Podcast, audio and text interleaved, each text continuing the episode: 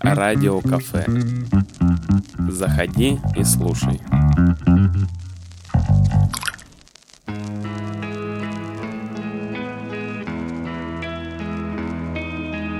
Доброго дня, хорошего настроения. Это радио кафе и новая встреча у меня началась с подписания, так сказать, книги авторского экземпляра. Я вам с удовольствием представляю писателя Евгений Косенков из Новосибирска, который приехал на международную книжную ярмарку в Москву. Это уже 31-я ярмарка с определенной целью. Женя, привет, расскажи, что за цель? Да, здравствуйте.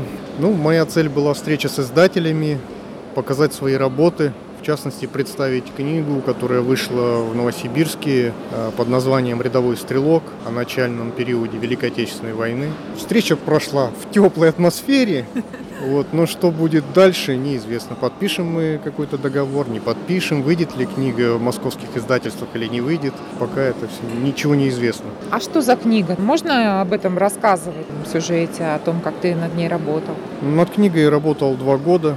Большей частью это был сбор информации. В Подольский архив пришлось съездить и в Новосибирске покопаться, и сделать запросы различные и в Гродно, и в Минск. Минск немножко помог, прислали кое-какие материалы, что нашли. Большей частью, конечно, не касалось моего героя, реального человека, о котором я писал, но это касалось э, стрелкового полка и стрелковой дивизии, где он служил. А книга основана на реальных событиях о начальном периоде Великой Отечественной войны. Главный герой – реальный человек. Алексей Чернов – это его настоящее имя.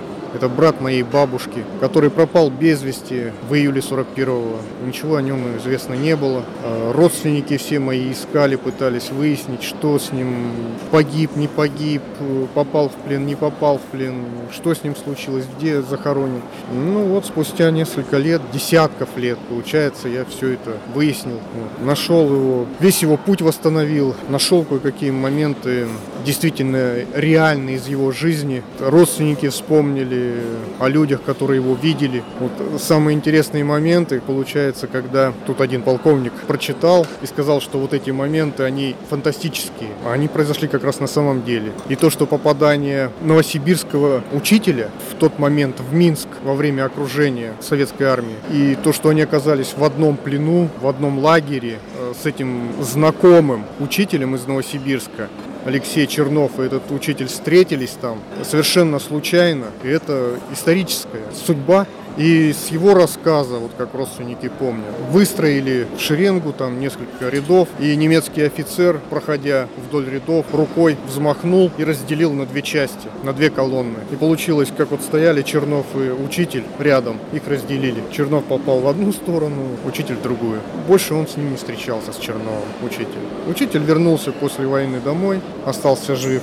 И вторая встреча тоже, это земляк, который служил в 103-м стрелковом полку той же 85-й стрелковой дивизии. И в самом начале войны при обороне Гродно два полка стояли рядом. Так получилось, что они встретились. А когда началась бомбежка, этот товарищ с Новосибирска видел, что Чернов нырнул в окоп, а после там взорвалась мина. И больше он ничего не помнил. А этот товарищ сам с Бугатака. В первом же бою он был ранен, попал в плен и до конца войны был в плену на территории территории Германии. Ну, после войны вернулся домой в Бугатак. Чернов, кстати, призывался из совхоза большевик Бугатака. И бабшура, это одна из сестер моей бабушки, она вот как раз к нему ездила. Она нашла этого учителя, с ним переговорила, и потом нашла этого товарища, с ним поговорила.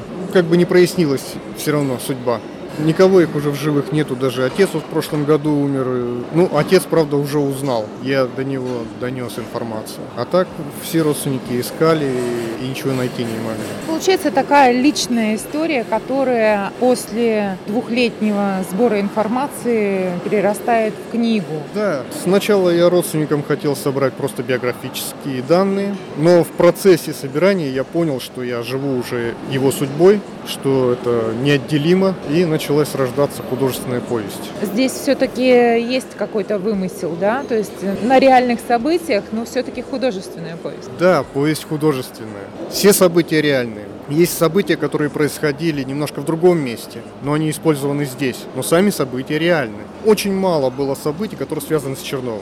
То есть в основном это прослеживался путь 141-го стрелкового полка, 85-й стрелковой дивизии, что могло быть есть предположения, они использованы, да, допустим, э, в книге. А есть э, вещи, которые реально происходили. Там есть реальный сюжет с расстрелом, когда политрук после первых боев пытается расстрелять красноармейцев. Такой маленький бунт среди красноармейцев, когда они его убивают.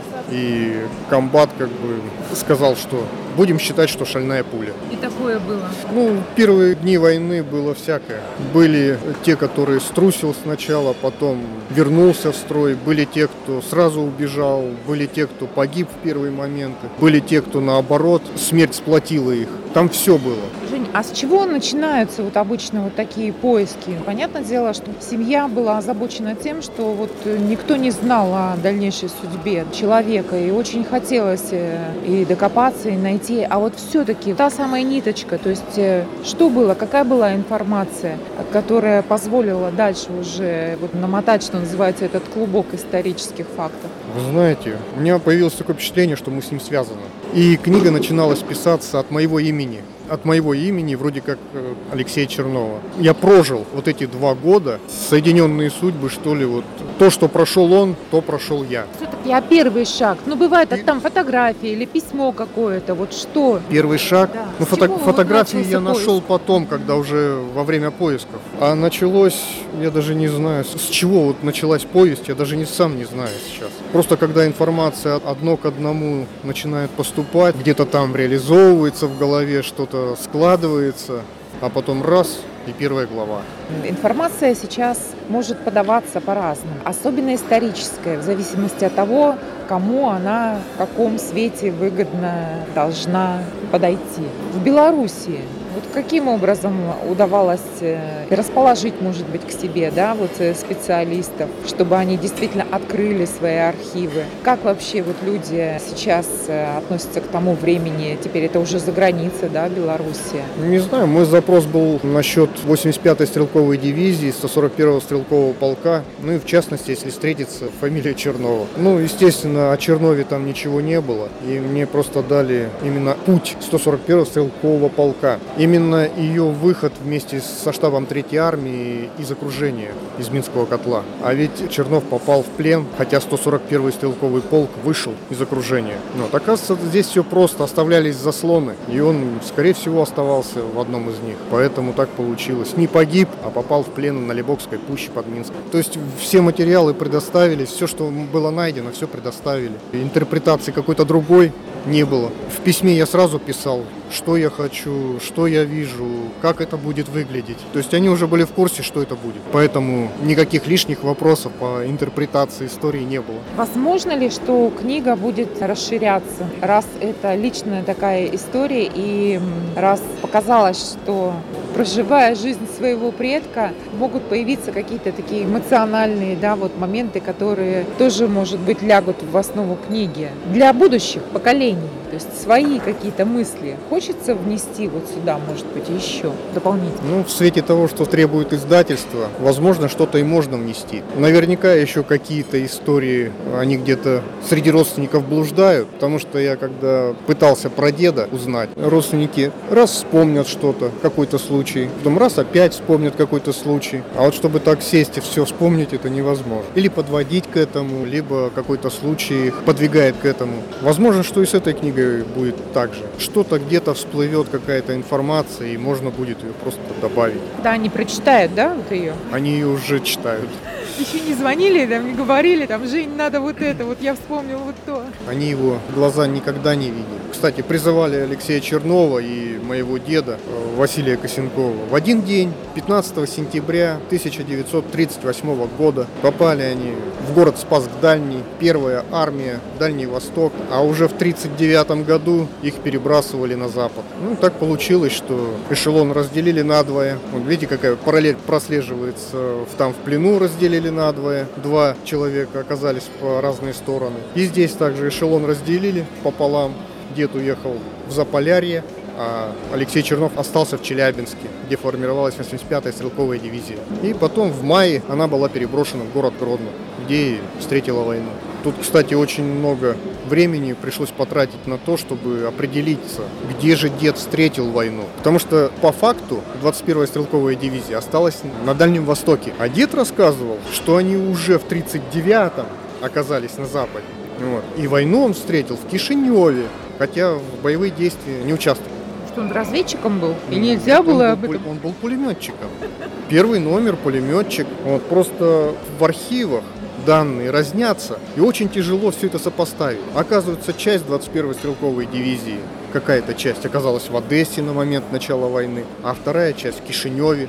А сама дивизия все-таки на Дальнем Востоке. И собрали их в сентябре, полностью дивизию собрали в сентябре под Москвой. Все вот эти части разбросаны 21-й стрелковой дивизии собрали вместе и бросили на перешеек между Ладожским и Онежским озерами где был прорыв финнов, ну, где были окружены наши дивизии, и перед финнами никого не оказалось. Прям полымя и бросили их, 21-ю стрелковую дивизию. Вот там произошло крещение уже моего деда, боевое. А дед прошел всю войну без единого ранения, что, как говорится, для пулеметчика это очень странно, хотя все время на передовой. Книга «Рядовой стрелок» Евгения Костенкова уже участвовала в конкурсе. Что это за конкурс? Это межрегиональный конкурс всероссийский, который проходил в Калининграде. Э, Называется «Ты сердце не жалей, поэт». И вот в номинации «Проза» книга заняла второе место. Это в этом году, да, было? Да, это в этом году. То есть и книга вышла в этом году. И книга вышла в этом году. И в этом году столетие Алексея Чернова. Было 7 июля. Радио кафе. Вкусное радио.